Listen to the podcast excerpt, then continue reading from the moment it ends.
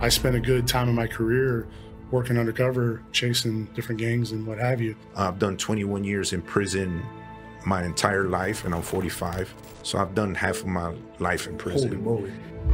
As I really started to evaluate whether or not I wanted to continue law enforcement, and cells had always tugged at me. I've seen some horrific things. I've seen chainsaws go to work. I've seen machetes go to work. I've seen body parts that weren't supposed to be apart from each other. I've seen some very empty souls that were shells of men who had no remorse for life at all. It took a guy that's in the same shoes you were to get out, to win in business, to really reinvest back into somebody to make sure they don't go back to that life. And now I'll pass it along as much as I Amen can. to that, bro. Right around 2019 is when the whole faith and financial side really started to collide. I got saved and baptized in 2019, and then I opened my first business in 2019. David Harris Jr. He says, God sent his only son to be slaughtered and his blood to purify and clean everybody's sins in this world. But yours, that hit hard. Imagine a living room with about a dozen guys tatted up, Gucci, Louis, Rolexes, iced out, coming to see former cartel get baptized by a narco and a Super Bowl champion. like, what are the odds of that? right? People have the the misconception that God is weak or you got to turn your cheek. What people don't understand is God is a God of war. He loves his warriors. He loves his soldiers. He demands the level of respect. I'm warning you, you don't want what's coming with that. That's what happens. and uh, he'll destroy countries. And, and Yeah. there's one statement on there that says, "I will erase you and your whole bloodline from the face of this earth. You will never existed here." That was the most powerful gangster shit I've ever heard in my life. I said, "That's the kind of God I could get behind."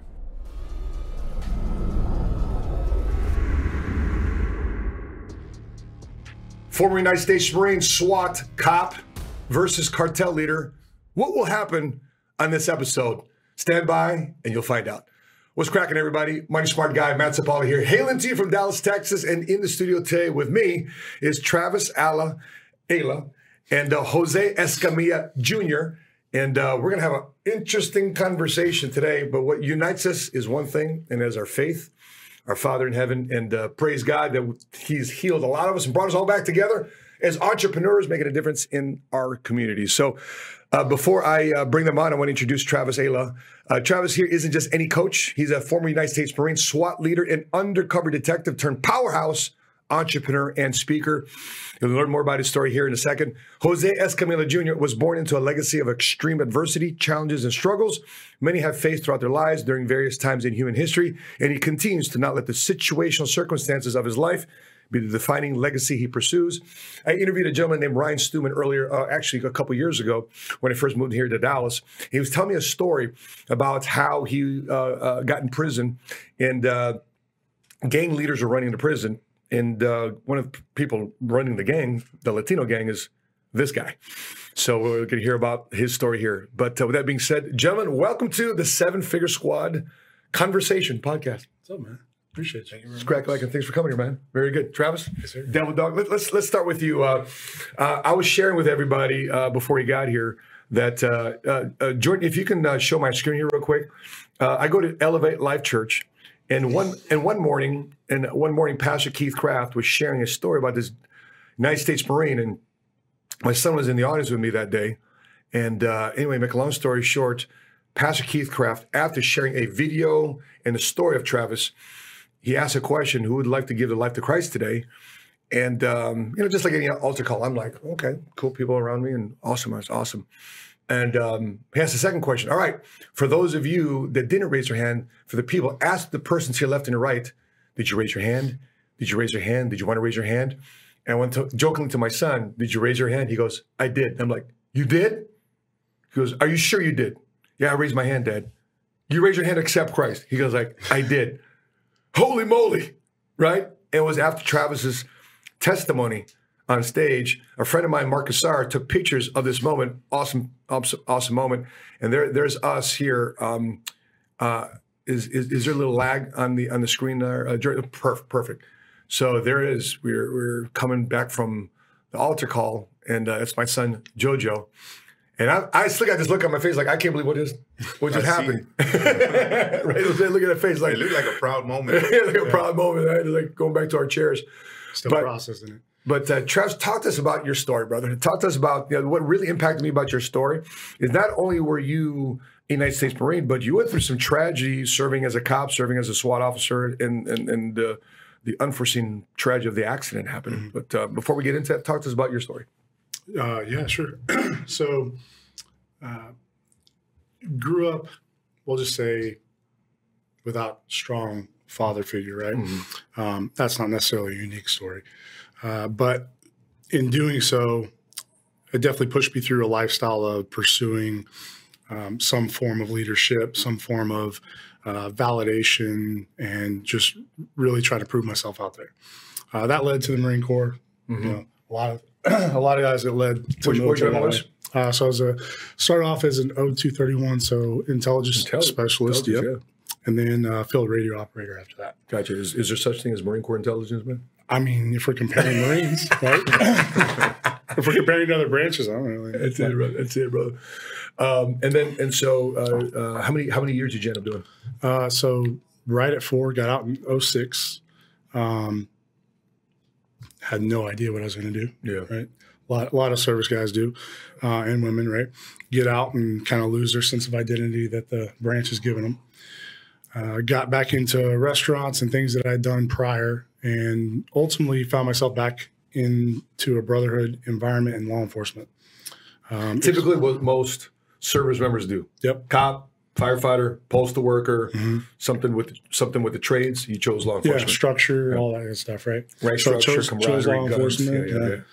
And uh, of course, I, I was young and driven and alpha, ego, all these things. Yeah. So uh, as soon as I got in, I was like, how do I become SWAT? How do I become uh, undercover? All the cool stuff you see on TV. Sure. So pursued making a name for myself there and did so. Uh, I'd say within about two years, got on SWAT, uh, got on uh, narcotics, undercover, uh, became a team leader on SWAT team, um, lead detective on a, Nice. a narco unit. Did a lot of work out of DC, Baltimore, and uh, really was feeling myself, if I'm, if I'm being honest. For sure. Let- What's the coolest thing about being a SWAT officer Um, versus just a regular beat cop? Obviously, uh, I, you know the high level stuff that you're trained in. Yeah, I mean it's it's shorter adrenaline rushes, but very intense, right? Um, the thing about working the road is you never know what environment you're going into. It's all just open world environment. You don't know what the risks are. You don't know what the challenges are going to be. Um, but when you're getting ready to knock down a door, like Yeah, it's you, rush. you know the Yeah. the odds of a gun being on the other side, the odds of somebody not wanting to go to jail, come out alive, all these things just gets very heightened, Mhm. right? So the difference being on the road, it's a constant up and down. Um, when you're in SWAT, like it's always up. Right, Right? Right. So even if it's a barricade, it's a suicidal subject, whatever it may be, you know you're you're running high octane right out of the gate. So Gotcha. So what, what got me about your story, very relatable stuff for me sitting in the audience. What really got me about your story was the tragedy you went through. Tell, tell us about that tragedy you went through in that unforeseen accident. Yeah. So uh, I'd say it was right around 2015 was the height of my career. Uh, I couldn't go anywhere in a tri-state area and you not hear my name on a tactical side. Really? Or um, I'd I'd done a lot of things uh, for, for reputation, right? So That's what we call a Billy Badass. not far off from that. Um, so, but in 2015, uh, I definitely got humbled. So I'm on the way back from the gym and I get involved in an accident. Uh, I rear-ended another vehicle, and my car flipped a few times on top of that vehicle, and I immediately came become uh, I immediately become the first responder. Right, uh, I get out, I assess the vehicle, I go into first responder mode. Long story short, um, three occupants of that vehicle. One was killed instantly, uh, and two uh, of the occupants, which were uh, minors, uh, ended up dying within 48 hours post accident. Wow. Um, I came out of that accident unscathed, scratches, that's about it. Uh, and it definitely sent me down a spiral of questioning what was my life about, what had I been building everything up for? What have I been chasing? What was this image persona, Yeah. um, ego that I've been building for what? Right. Um, at the end of the day, um, what is this life about, and who am I? And that that sent me on a journey that was more of a figuring out whose I was rather than who I was. Um, I was far from God at that moment, but uh, an incident like that can definitely f- have you seeking a lot of different things, Yeah. right? Yeah. So, And you're getting, you know, well, the social media. I mean, I, I could imagine being a cop today. I mean, it's, it's, it's. Uh, you're not only overworked, but compared to what you have to give up, and you have one bad day. Everybody in the world knows about you. They know your address. They know your badge number. They know your family. And uh, but what happened in that crisis? And then there, there's a lot of negative stuff coming at you, like why should this guy be a cop? Blah, blah, blah, blah, all these different. things. Can you tell tell people a little bit about that? yeah. So, um, you're immediately brandished with all the worst, right? So Yeah. you must have been speeding, you must have been drinking and driving, all the things. Yeah. Um, come to find out at the end, I was actually going under the speed limit. It wasn't on a phone or anything like that. But immediately, you're in the spotlight. You're guilty right out of the gate. Yeah. Um, The public courts. correct. Yeah. Yep. Uh, and I'm, I'm that person that is really hard on myself anyway, um, and gives myself all the feedback to try to be better, to try to figure out um, what the opportunities for improvement are. And that's not necessarily a good trait in that situation because what that led to was reading all the tabloids, all the social media posts, Yeah, all wow. the comments, right? And that sends you down a very, very dark place. Yeah, because one thing to have a opinion online and people don't agree with you and they troll you that way. Yeah. But in this situation, lives are lost, your career is on the line, your future, your, your self confidence, your self assurance, a lot of doubt, fear is going through your head. I couldn't imagine that all in one type of experience. Yeah, it makes you, uh, you know, question everything. I mean, makes you think about changing your name. makes you think about leaving the country. Makes Wow. you thinking about jumping off a building. Like Yeah. it makes you question everything. Right. Um, it it'll it'll turn you inward to an isolation stance of you get into this uh, phase where you just you think everybody knows. Yeah. Right. I mean, when it's national Mhm. like that, Mhm. you you don't think you can walk into anybody, meet anybody that isn't aware of it, hasn't Yeah. heard about it, hasn't Yeah. seen it or read it. Yeah. And if they haven't, they're going to. Right. Especially in today's day and age, Yeah. they'll just Google you right off the bat. For sure. You know, you you can meet somebody today and within five minutes they're Googling you. Right. So run into that and that, that stays with you for a long time. I mean, it never goes away. Yeah, for sure. Because it's stuck and you don't control the links. Yep. Um, talk to us about what happened then. At the end of the day, what happened? What did the, what did the court, the actual legal courts find? Um, so they chose not to indict. Um, they gave me a citation for failure to um, avoid collision, control speed to avoid collision. Uh, it was not a popular um, settle. Mhm. We'll just say that. And there was probably 32 different things I was being charged with at the time. Mhm. So it all came down to that one citation. And that just honestly reignited the whole thing Wow, right? Because then it was, it's because he's a cop, because he's white, because of this, because of that. really? And then wow, everybody comes in afterwards about their expectations and their expertise, right? Like, Yeah. well, somebody must have messed up the traffic investigation. Um, hate mail comes even twice, three times as much.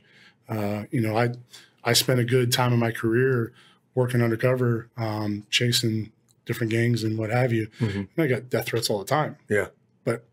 Believe me when I tell you, the death threats that came from the accident, just a whole nother level. wow, Um, Wow. And then something like that is obviously, like I said, it's going to follow you forever. Yep. Um, and I had a baby on the way. You know, I'm thinking about a family and all these things. yeah, And it just makes you wonder what have you done to tarnish the name?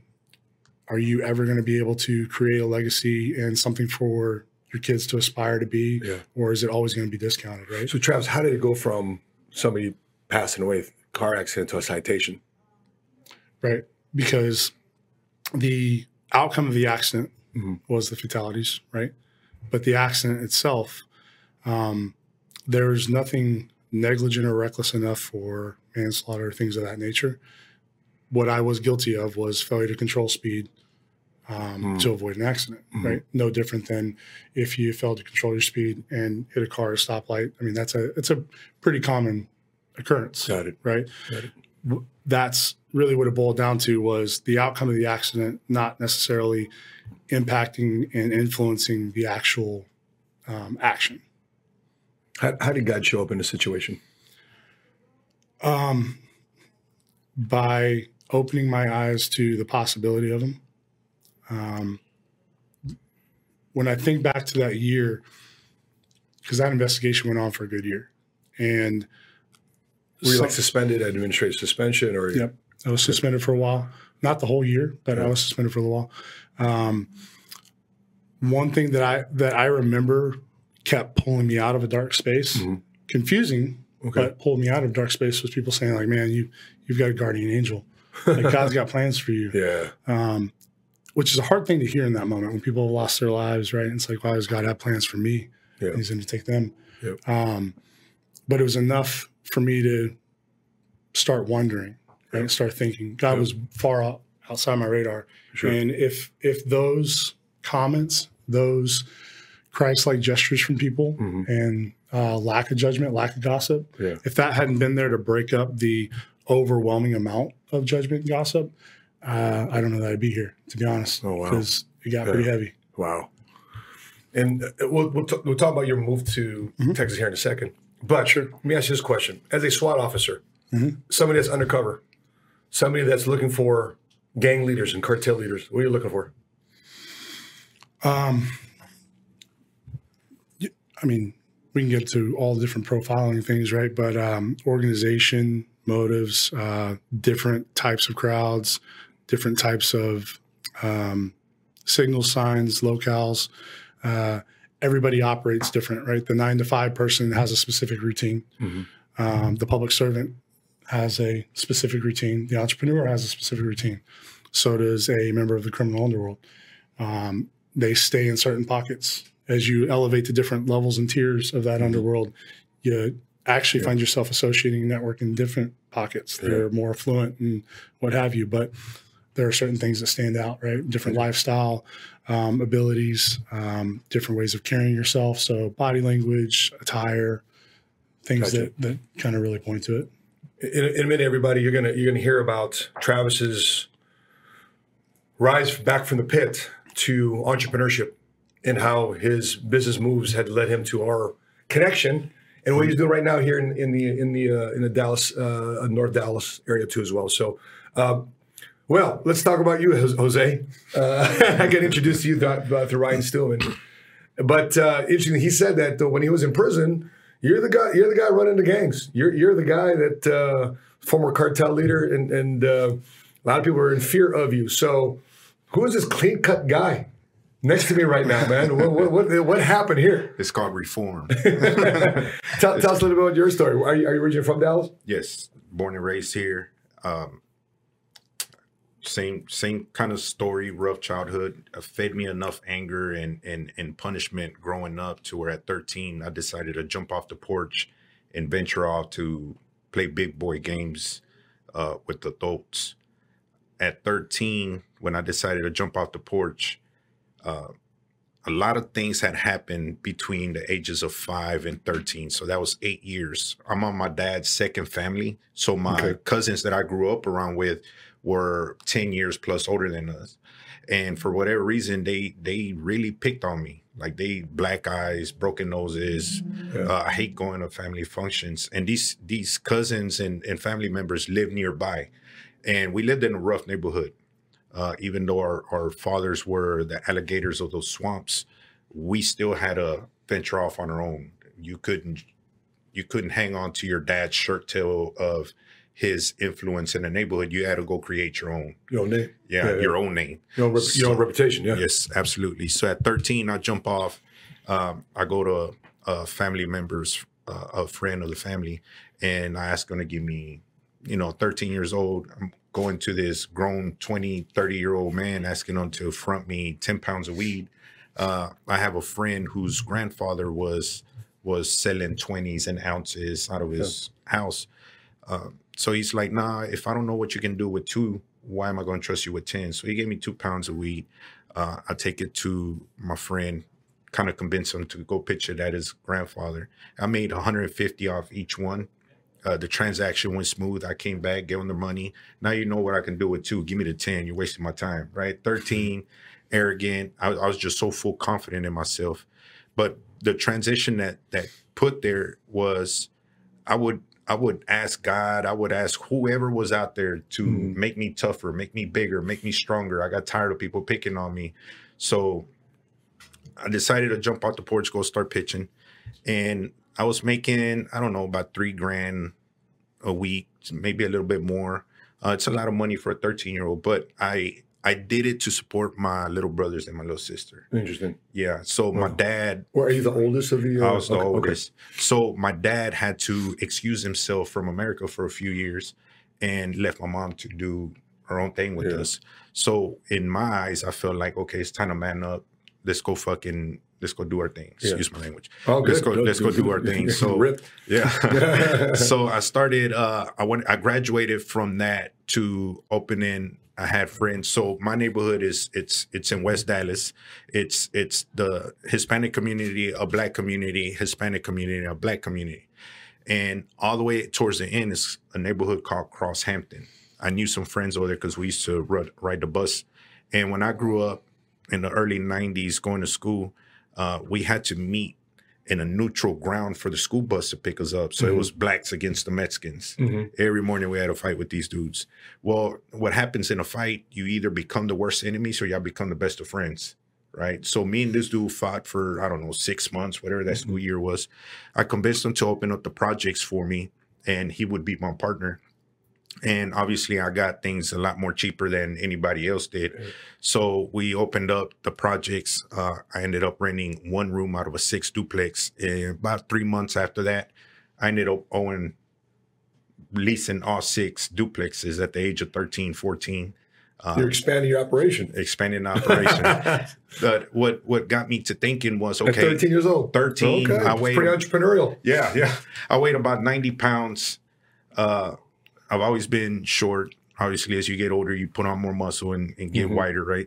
Uh, so my next obstacle was how am I going to protect myself against these adult crackheads, right? So these are grown people between the ages of somewhere anywhere between 18 to 50. Uh, they can easily overpower me, even if I had a gun Mhm. uh, they can easily overpower me and rush me. I, at the moment, I wasn't experienced um, in, in close quarter combats with pistols at the moment. Now, I knew how to shoot from here to there, right? Yeah. But if someone's here, Yeah. yeah, he can grab Sure. me before I'm, I'm able to move. Uh, so I hired two older dudes in the neighborhood that were very influential, and I just gave them dope at my price. So even then, it feeds them and their families just to be able to watch over me. Yeah. So I ended up hiring two goons to watch over me, and then that progress. But they were but they were also customers of your of your product. yeah, Okay. yeah, but All right. I, I would front them a big, a big, but they just couldn't sell on that block. See, that's the way you block. convince them to to work for you to protect you. Yeah. Yeah. So I had some gunners. One of them would stay on the roof in case somebody came and snatched, they can snipe them from the roof. We had this whole thing. But even that in the winter, while everybody was at home drinking chocolate, watching the Elf movie and, and all that, I'm out there freezing my, my little whatever my 13 year old body can muster up in, Yeah. in heat. Mhm. Um, outside because we didn't have heaters in in in these this No, six no. duplex. It was cold as heck. Yeah. So just that made me stronger just to be out there shivering and my, my teeth shattering, um, just trying to pitch, just just building something for myself. Yeah. Saying enough is enough. But what got me there was all that pain Yeah. that I was fed, the prayers that I was given. Uh, in order for God to make you tougher, He's going to put you through rough terrain to come out better and stronger. Yeah. Uh, if you want to learn how to love, you're gonna have your heart broken to understand how love works in and out. So everything that that I felt was a curse growing up ended up being a blessing as I got older. Uh, I went to TYC at 14 for shooting somebody. What's uh, TYC? Attempted Texas? murder, Texas Youth Commission. Okay. So it's like the baby penitentiary Okay, for teenagers. That that place is worse than the adult prisons because you Mhm. got a bunch of teenage kids with their hormones going crazy, something to prove, chips on their shoulders. Everybody's there scared, so they're angry at the same time. Um, so yeah, that was a, a, a that prepared me for the adult prison system. Uh, when I got out, I went right back to selling drugs and and playing with guns, and I created a gang before I went to TYC, which is still active right now. So it's crazy. 13 uh, year old kid, 14 year old kid creating a gang that's still active 30 something years later is like, wow. It's crazy. Yeah. Yeah. So your decisions today can carry on for 30 years from now and have an impact mm-hmm. on other people. I'm just curious. Have you gone back to that gang? Say, hey, listen, no. guys, I was the one who, who started this thing. No, yeah. I, I actually got out of that gang when I was in TYC. Oh, so I, I, started it, I empowered it, and then when I went to TYC, I was like, nah, I'm, I'm due for something better and bigger. Gotcha. So when I get out, I started acting up again. My father was like, okay, you and your little brother think y'all some badasses. Let me show y'all what badasses are, right? Because I had already went to the baby pen for attempted murder. I was selling drugs, driving the big cars. So he sent us over to the Gulf of med school. And a notorious Gulf cartel runs that whole area called the Gulf Cartel.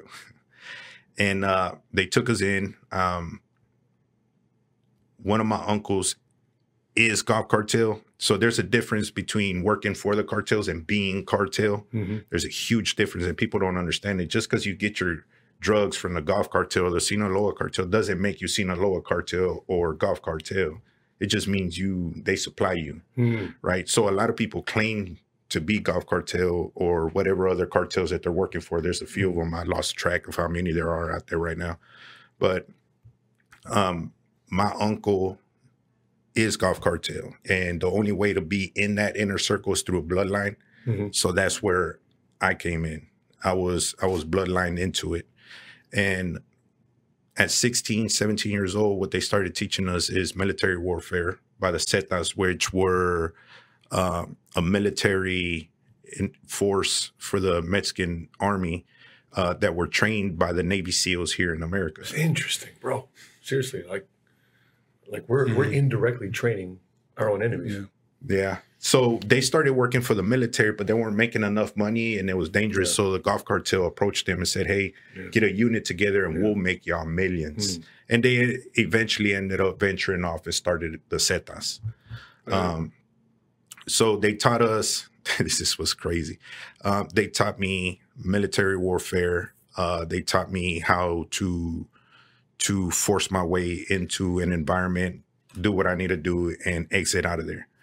Um, very good with knives, guns, uh, grenades, explosives. Uh, they also taught us corner boy top conversation. yeah, they t- they taught us uh, logistics, how to transfer drugs across the U.S., uh, how to transfer money from whatever areas to point A to point B, uh, how to negotiate with with with uh, with people that are in our way, right? Uh, how to negotiate for money or extortion, however that sees fit. So very charismatic, charming people. Uh, they taught us uh, accounting. How are they charismatic and charming?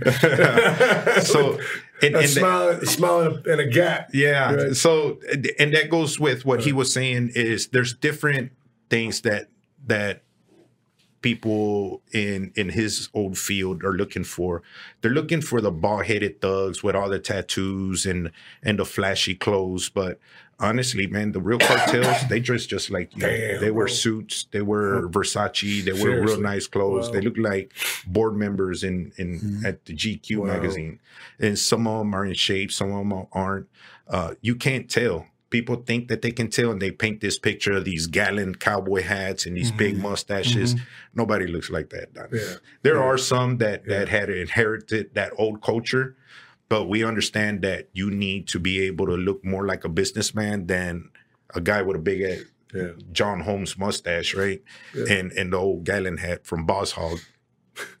um, so it wasn't we weren't the type of now they're very violent individuals, yeah. borderline evil. Like I've seen some very empty souls uh, that were shells of of men who had no remorse for for for for life at all. I've seen some horrific things. I've seen chainsaws go to work. I've seen machetes go to work. I've seen dynamite go to work.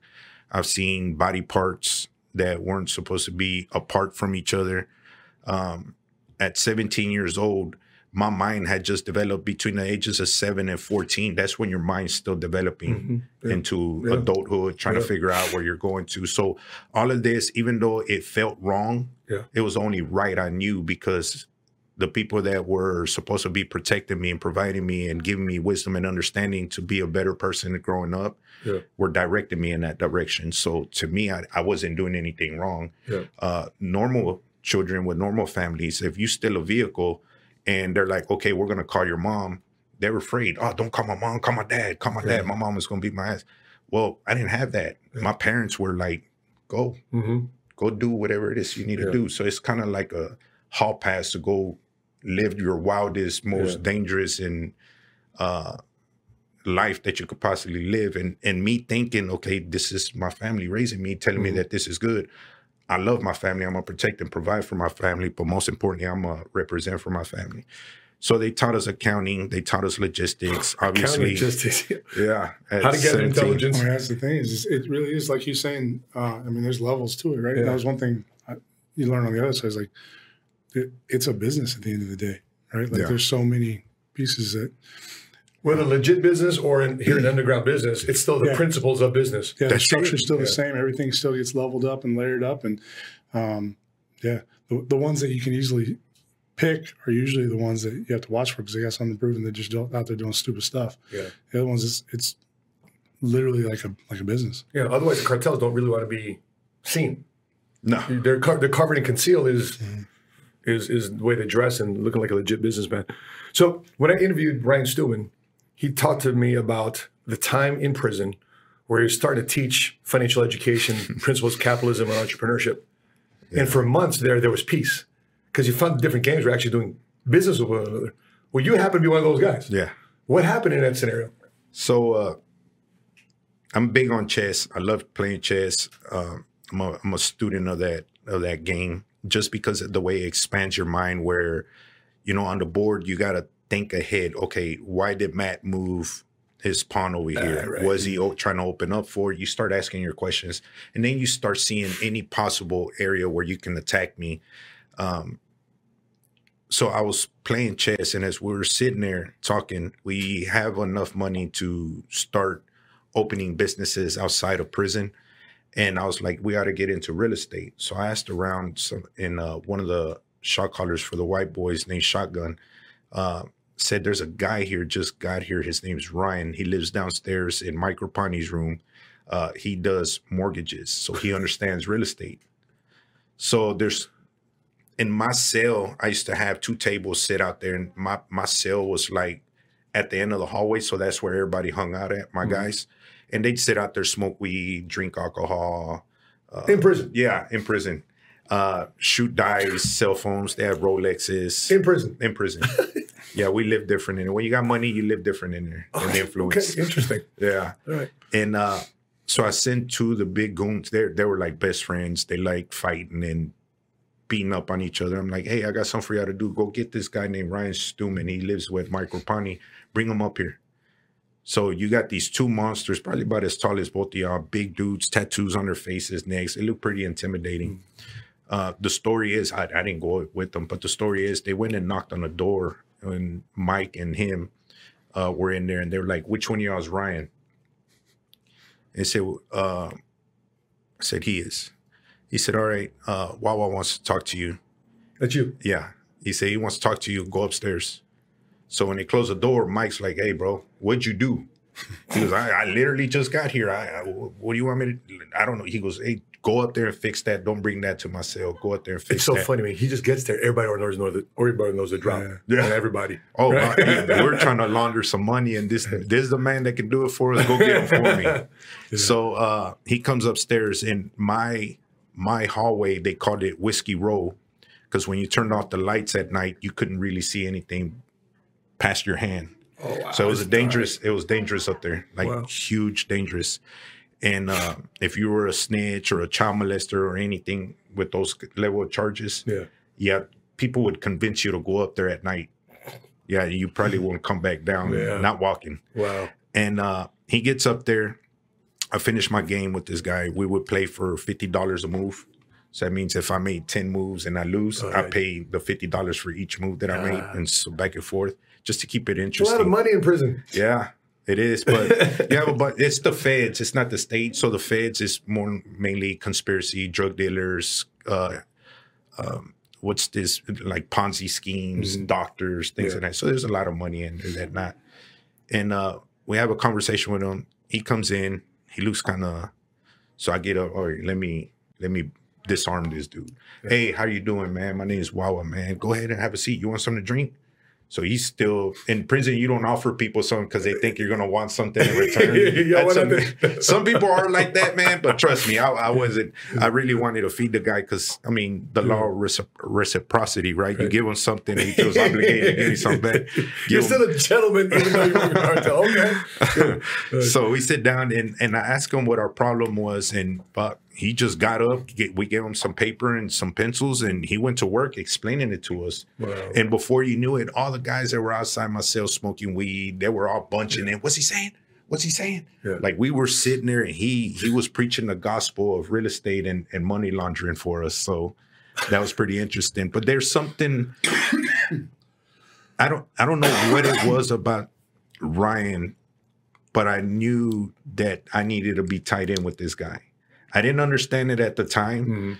Mhm. Um, so before he left, I wasn't going to let him leave without Yeah. giving me his number and contact information because I Yeah. saw a lot of value in his eyes. I think I think I saw more in him than he saw in himself at that moment because I was never attached to anybody in prison like that. Yeah.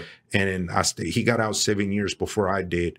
And for seven years, I would talk to him Thanksgiving and Christmas. So for seven years, I stayed in contact with Wow. him. And You, you call him? yeah, I would Yeah. call him on the phone or I, I wasn't. receiving I- a collect call from. no, I actually paid for him. Oh, okay. okay Yeah, sure, we okay. paid for him in the feds, and uh, I would call him. We'd have a 15 minute conversation because that's the limit, and uh, I'd call him twice a year for Thanksgiving and Christmas. Um, I knew he was busy doing his own thing. Then he tells me, "Hey, I got married. I got a kid. Oh shit, damn, he's growing pretty fast out there." And uh, next thing I know, when I got out, I'm like, "Hey, uh, Caesar's back in Rome. When can we talk?" and uh, he invited me over. Well, actually, he invited me over to this sky house, this skyrise he was living in, having an event. And I Mm. walked in. You got to remember, I'm still at the halfway house. So when I walk in, uh, he's got a suit on, kind of like what you got on. Okay. And uh, it's so not Ryan today, but uh, he Black had a suit on, yeah, black t-shirt, black jeans, and uh, he had 30 beautiful white people's faces just looking at him as he was preaching something. I didn't understand what he was doing. And uh, he sees me, he says my name, waves at me, and he continues teaching his class. Um, I ended up meeting his current wife, Amy. I met some of the staff members. They all seemed nice. Yeah. I j- and, and he was giving me books and some of his t-shirts. I'm like, bro, you were writing books since you got out. He left me. That's one thing that he did leave me when I was in prison. He left me a ton of books that Yeah. I've actually read two or three times each Great. and uh, that's what got me on that journey for the next seven years to read uh, books on business, um, human behavior, um, and pretty much adopt the things that I had from the cartels. So when I was invited, I actually asked them for a job. I was at the halfway house. I was like, "Bro, I need a job. I need to be around people like you." Uh, he says, "Well, I can't pay you much because, like, honestly, you don't know anything about the internet." I'm like, "Look, what what do I need to learn about the internet to roll with you?" Wow. he says, uh, get you a laptop, get you an Apple. And then he connected me with one of the guys he was working with that taught me how to turn it on, how to log in and Seriously, set up all the software. stuff? Yes. Wow. I, I didn't know anything about the internet. I didn't know, I, I didn't even know the internet existed. I couldn't Yeah. even use my, my phone. Yeah. I didn't Yeah. FaceTime. Wow. What the fuck? I could see you on my phone. you know, so I did 15 years in the feds uh, consecutive. That means date to date for 15 years. I've done 21 years in prison my entire life, and I'm 45. So I've done half of my life in prison. Holy moly. So yeah, How old, how old were you when, when you first went in? uh, I was 14 when I went in. I did two years there, and then two years here, three years. It took me two years to beat uh, two murder cases. Wow. Um, I was in there for 180 days, and they finally let me out on bond. I was fighting for a bond, and I was able to uh, showcase that I was innocent in front of my peers. So um, I beat those two murder cases, but I did some a little bit of time there. But the real stretch was the 18 years. Then I got 210 months in the Federal Bureau of Prisons. I did 15 on that. So when I got out, that one hurt. 15 years What, hurt. what- what was that for? Uh, conspiracy to manufacture and distribute methamphetamine and cocaine. Damn, 15 years. Or 15. 18, or 18 years. Yeah, I got 18 years. I did 15 on it. The only reason I did 15 on that one was because Obama or the Bush administration uh, gave us two points, which is kind of deducted for nonviolent offenders. Mm. Well, that particular case wasn't violent. It was just Yeah. a conspiracy. I actually had no dope. It's just hearsay, she say. But 15 years. Wow. 15 years and Yeah. they didn't catch me with anything. Um, so when I get out, I'm like, hey, I need a job. He's like, well, I'll pay you 250 or whatever. What year was this when you got out? 2000 this was november i got out november 15 2014 but i was i Wow. went straight to the halfway house i had three Yeah. months to do there Wow. so while i was there i was trying to learn about social media about he's like the first thing he tells me was get a facebook so december december something of 2014 is the date i started my facebook and it's a reminder because i got it on there and uh so I'm like, look, bro, whatever you need me to learn, I'm gonna learn it. He said I could give you 250 bucks or whatever. I can't pay you much. I told him, no, I'll pay you. I just need a job and I need to be around what you got going. Mhm. You know, it would have been easy to grab some of my old drug money and start a business, go get into real estate I was or about to ask you that. yeah, there's a ton of things that I could have done. Yeah. Like uh, one of my best friends, a lot of people know who I'm talking about. Like he's real good friends with Jerry Jones. He built the star for Jerry Jones. Mhm. Um, multi-millionaire, very successful. Uh, he was the first one to reach out his hand and be like, "Come on, let's go make millions. Uh, That's good. but I didn't like, and this is and Oh, this but is probably life, my weakest. Yeah, this Yeah. is my weakest flaw is accepting help from my friends. Just because you're a millionaire, I'm not going to look at you different. I'm looking at you as the person. Mm-hmm. Yeah. I, I don't. I've I've had millions before. Yeah. It didn't make me a better person. It just made me more of who I am.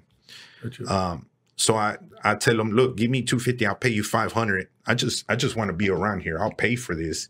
Um, I just don't understand what I'm supposed to be doing. He I went through all his digital programs. Uh, to this date, I haven't added it up, but it's over hundred and fifty thousand dollars that he has invested in my education. I don't know what this dude saw in me other than working hard, eager to learn and change my life. And uh, he gave me the opportunity by investing in me and giving me the opportunities to uh, to transfer into or transition into corporate world. And just continues. I just continue to prove myself to Who- be loyal. again? Ryan. yeah, yeah. Yeah. So he- in other words, it took a guy that's in the same shoes you were to get Mm-hmm. out, to win in business, to really reinvest back into somebody to make sure they don't go back to that life. and now I pass it along as much as I Amen to that, bro. Man. That's what that that see people wonder why capitalism and entrepreneurship uh, heal people. Yeah. Because when you give a man economic empowerment, he doesn't want to go back to that life No, and put his life and time at risk. absolutely right? And, and so, uh, for, for you, um, so t- talk to us about how your faith and finance they started to intersect when you moved moved here out to, to Frisco, Texas. When did it all start to come together for you? Sure. Once all those allegations dropped, I cleared all that. Um, was back on the road, and all that perspective really made me just, like I said, think, like, what was I doing? What was the goal? What kind of legacy did I want to leave? What do I want this name to stand for? All that, right? Um, during that time, I, I've always never been okay with enough. So even when I was a cop, you know, you get a lot of time off if Yeah. you choose to.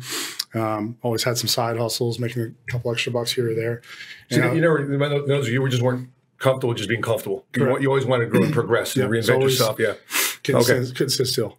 Gotcha. right? So, um, in that in that time period, uh, one of these side hustles I had going on was in network marketing, and uh, I, I went to a convention and met this uh, guy named Scott Unkelbach, who ultimately Oh wow, no kidding. introduced me to uh, Keith Craft, who was speaking on Yeah. stage at this event.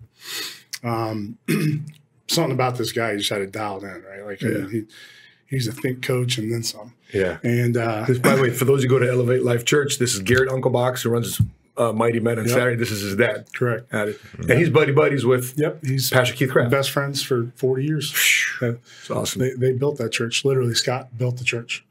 Um, so Entrepreneur helped Correct. Scott be a I love it. There it is. yeah, and Scott saw something in me. I don't know what it was, but he kept pouring into me.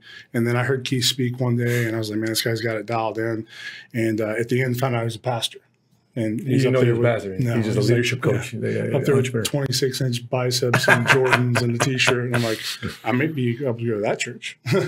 so, um, started really uh, seeking out his content and Mm-hmm. reading his books and what have you. And as I really started to evaluate whether or not I wanted to continue law enforcement, I knew I didn't want to be up in the Northeast anymore. So I wanted to get back home to Texas. Um, as I decided to recalibrate what the vision was going to be, the legacy was going to be, whether I stayed in law enforcement, didn't, what have you, get back home to Texas, get reseated, uh, originally from Houston. And uh, didn't want to go back to Houston. And I just felt called towards Frisco, which is where Keith pastored, right? So I decided I'm just going to pick it all up and drive to Frisco and Nice. cash in and see what happens. And you've never been to Frisco. No, uh, I take that back. I went to Frisco once over this like three month period of me deciding. I went to church once That's and left about halfway in. Felt like I didn't belong there. Um, to be honest, I was still figuring it out. Right? It wasn't Elevate. It was. Oh, it was Elevate. Yeah, it was. Wow. Elevate. But I went in. And I was just like, you know, I, I, went in. I ducked in the back and Yeah. up in the top of bleachers, and I was like, I, I'm still trying to figure out who knows me from this accident. Right? Oh, Like, that's yeah. just something I'm wearing on me. So, uh, came in late, left early, Yeah. whole thing.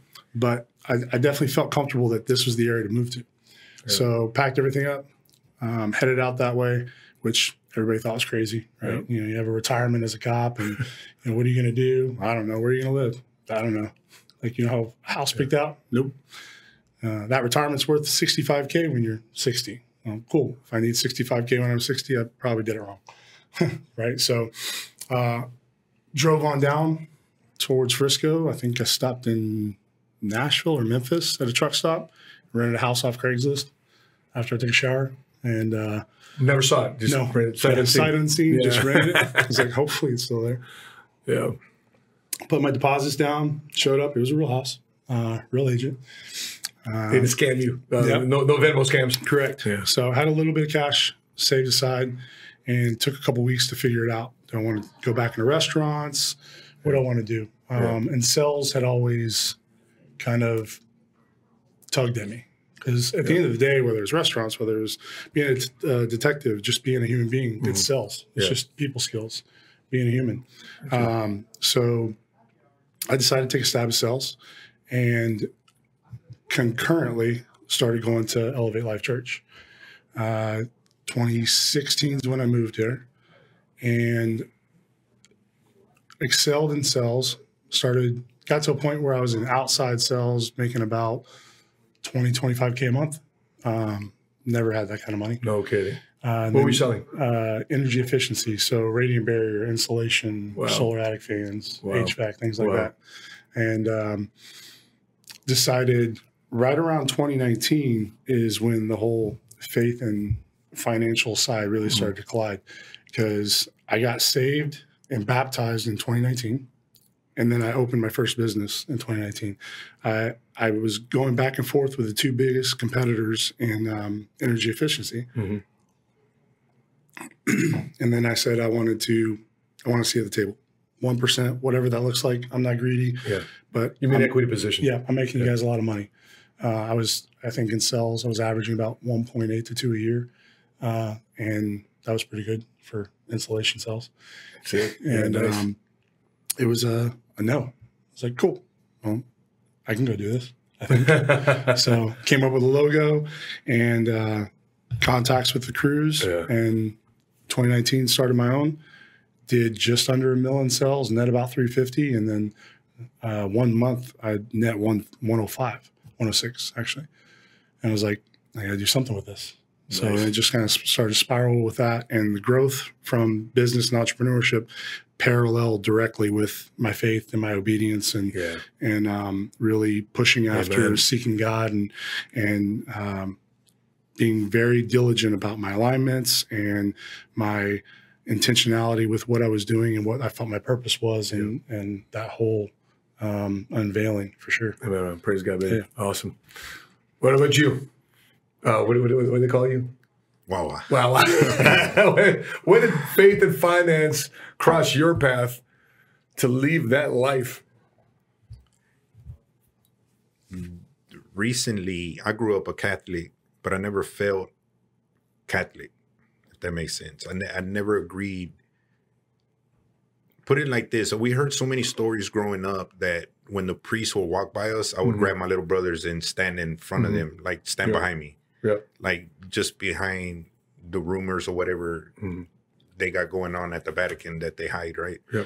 So I, I was a little distance from that, grew up very superstitious, Mhm. and if you don't believe in God, all these horrible things are going to happen to you. Um, it wasn't until October 1st at Ryan's uh, birthday party. I I don't want to say I got cornered, but I think it was premeditated. I had a conversation with two very strong uh, men of God. One of them's named Steve Weatherford, and the other one's named David Harris Jr. Of course. Two good guys, man. Perfect. I love these guys.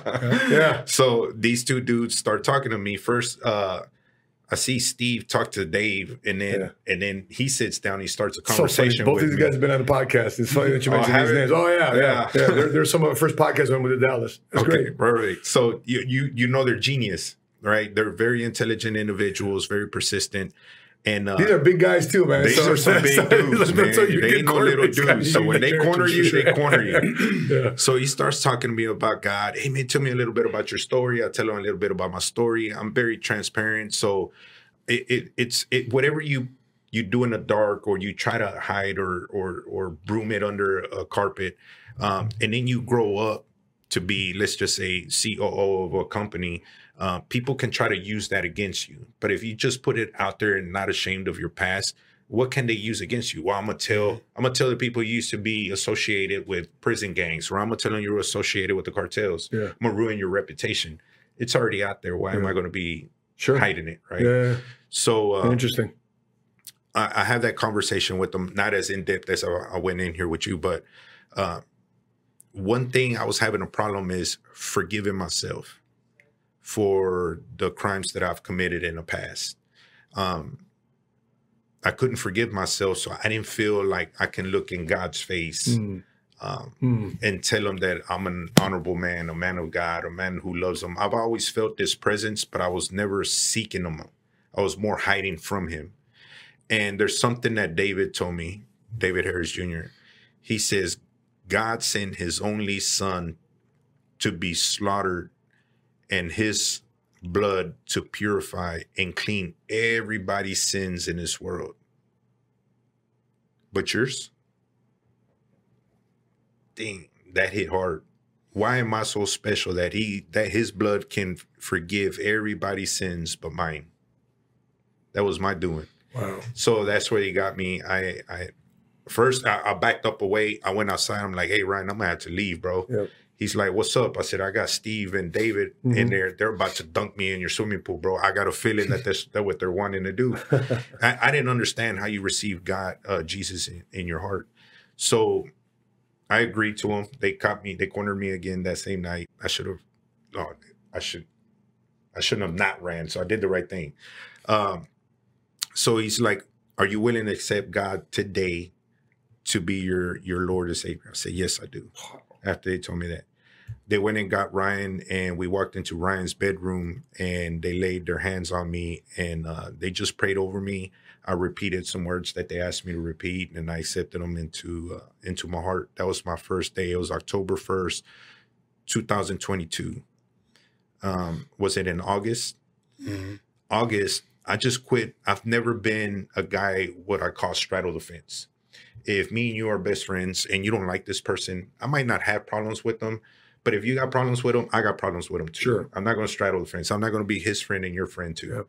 Um, so why would I do that to God? Why would I straddle the fence, have one foot in with God and one foot outside doing Yeah. whatever I want to do?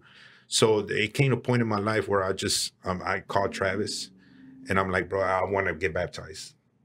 And then he's like, well, okay, cool. He goes, how do you want to do it? As soon as before I responded to him, I had reached out to uh, Steve and I'm like, I want to get baptized.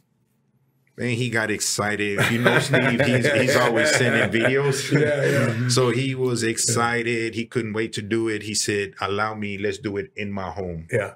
Invite anybody you want to invite. Yeah. Just come on in. I call Ryan. I'm like, bro, I decided I want to get baptized. And uh, Steve's like, hey, uh, one of my other friends, Mike, I'm like, I'm getting baptized Sunday. Do you want to be there? He says, I can be there next Sunday, bro, if you could push it. I'm in whatever. He was overseas somewhere Yeah. vacationing. He says, I'll be back. I said, I love you, bro, but I can't wait. It has to be this Sunday, no matter what. It's going to be this Sunday. Call Ryan. I'm getting baptized Sunday. It mean a lot to me to be there. He said, I wouldn't miss it for the world. Hmm. So Steve and Travis get together and they're like, Who do you want here? I said, I want this to be a king's baptism. I want number warriors here. So that room was pretty impressive of the of the gentlemen that were in there. Um, it was it was it was something special, but I wanted it to be done that Sunday because you never know what can happen Sure. outside of that. Yeah, I yeah. knew that at least Sunday Urgency. I would Yeah, be there Yeah. and uh it went through um we we showed up everybody was there everybody i invited was there um did my baptism it was it was it was beautiful the the messages that i got and the motivation other people started getting baptized That's because awesome. of that Yeah. so that's that was touching I, got to set the stage for you because he's Yeah. not he's not highlighting it enough. Picture a so Steve's one of my best friends, and obviously Jose as well. We, you know, we, we came in alignment about a year or so ago. Imagine a living room with about a dozen guys tatted up, Gucci, Louis, Rolexes, iced out, coming to see former cartel get baptized by a narco and a Super Bowl champ. like, what are the odds of that? Yeah, right? right. It was it was it was Only, pretty only, cool. only God brings those stories together. if Absolutely you, you don't think God can use in your, your mess, you're shortchanging yourself. Yeah. God can use you in a very powerful way, as, Yeah. as you're seeing with these two guys here. yeah That's, that's that's an amazing thing. Yeah, but uh, I had Steve come by earlier this year to talk to my guys. Yeah. and next thing you know, man, we're baptizing people in my pool. He's on fire for Christ, man. He's on Oh, fire for he on Jesus. Oh He's he's just- on fire. and Yeah. this guy right here he's uh so we we meet up with him tuesdays at 5 in the morning at his house just to do prayer uh one thing he said what can i do for you i said teach me how to pray over others Yeah. uh, i got a friend named brandon brittingham uh every time he gets up on stage he's like pray over me pray over me Mhm. pray over me and uh he's wrote posts about it. he's a pretty big influencer in the real estate world he uh he started that with me. Just Yeah. he says, "Bro, I feel it when you pray over me because people have the the misconception that God is weak, or you got to turn your cheek, Yeah. or you have to not cuss and behave. What people don't understand is God is a God of war. He loves his warriors. He loves his Yeah, soldiers. sure. He loves uh, the biblical is is Filled with war. Mm-hmm. filled with war Yeah, and warriors. and There warriors. and there's David's mighty men. there, there Yeah. we go. And he is the one entity that exists that demands demands. He don't ask you for it. He demands the level of respect. Don't pray to other gods. Don't do this. Don't do that. I'm warning you.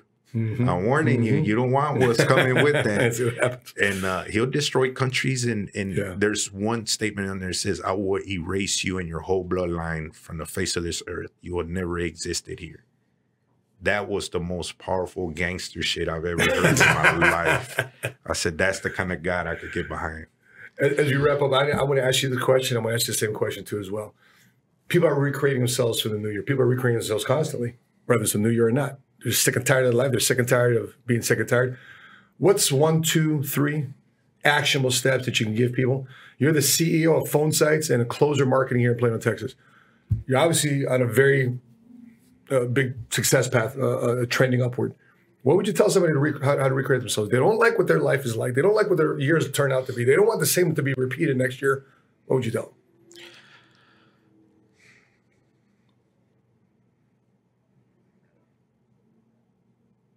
That's a good one. I would tell everybody that no matter what you're currently going through, those are lessons that you're going to need to come out of the storm that you're currently at. If you really want change, don't wait until you hit the bottom, get lost in the sauce, go into them dark places where you start hating yourself and doubting yourself and killing your own confidence. Use all the lessons, like in my lessons when I was in a cartel. Accounting. I use that for my p&l's So crazy. management. Instead of running killers and, and ops i'm running sales teams and marketing teams. I'm running businesses. Um, logistics.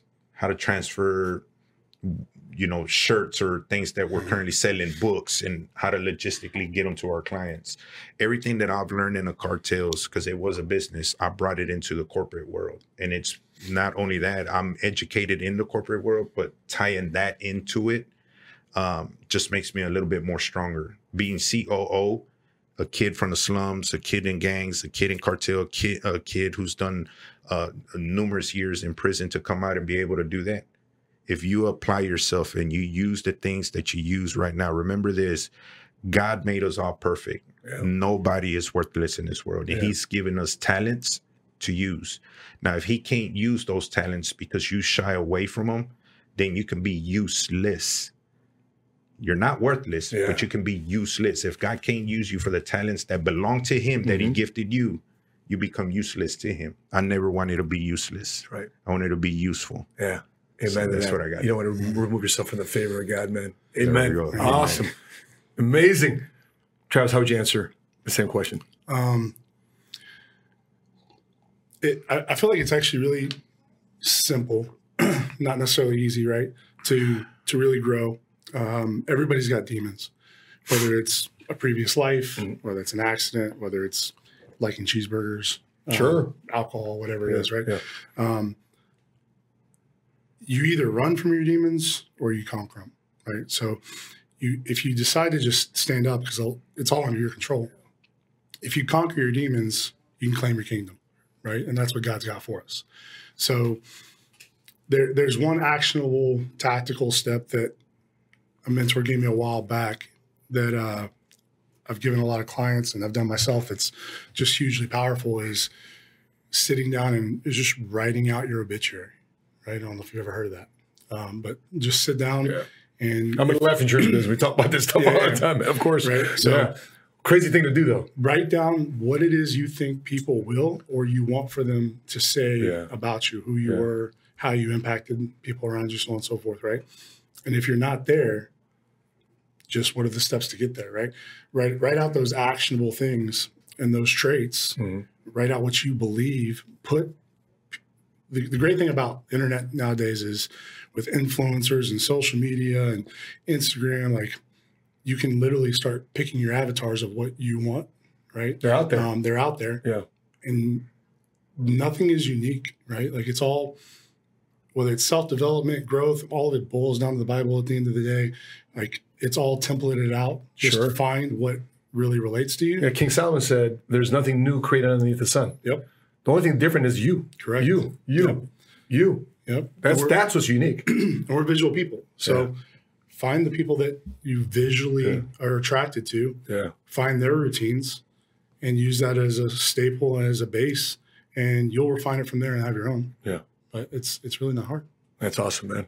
I'm reminded of the scripture, Jeremiah, Jeremiah 29, verse 11. For I know the plans I have for you, declares the Lord. Plans to prosper you and not to harm you. Plans to give you hope and a good future. And when I was in Chicago, I was like, I want to live somewhere in Texas. I don't know where. And I put my hands on the map. I said, look at Dallas. And I looked at Dallas. I uh, zoomed out. And I saw this land called Prosper, Texas. I'm like, what a great city to live in. Yeah, Prosper. Prosper, Texas. I ended up right below it in, Frisco. But uh, to to be here in Texas to see um, these men uh, come together and have God use them, and I believe that for you too as well. If you're watching this podcast, you listen to this podcast, and you don't think God can use you in a very mighty, mighty and powerful way, listen to these guys. Look what God has done in their lives, and and all I believe is this: you can always recreate yourself in any given moment. You can recreate yourself at the speed of a decision, and I also believe too that the best of your life is still ahead of you. I believe the best days and the best moments, your best decisions, your best scenarios and experiences are still ahead of you. And uh, if you're watching this right now and you have not accepted the Lord into your life, well, reach out to these gentlemen, reach out to us. We'll usher you in, in that right direction. We got a large network across the country, and we want to be able to help you in not just your finances, but also most importantly is your faith.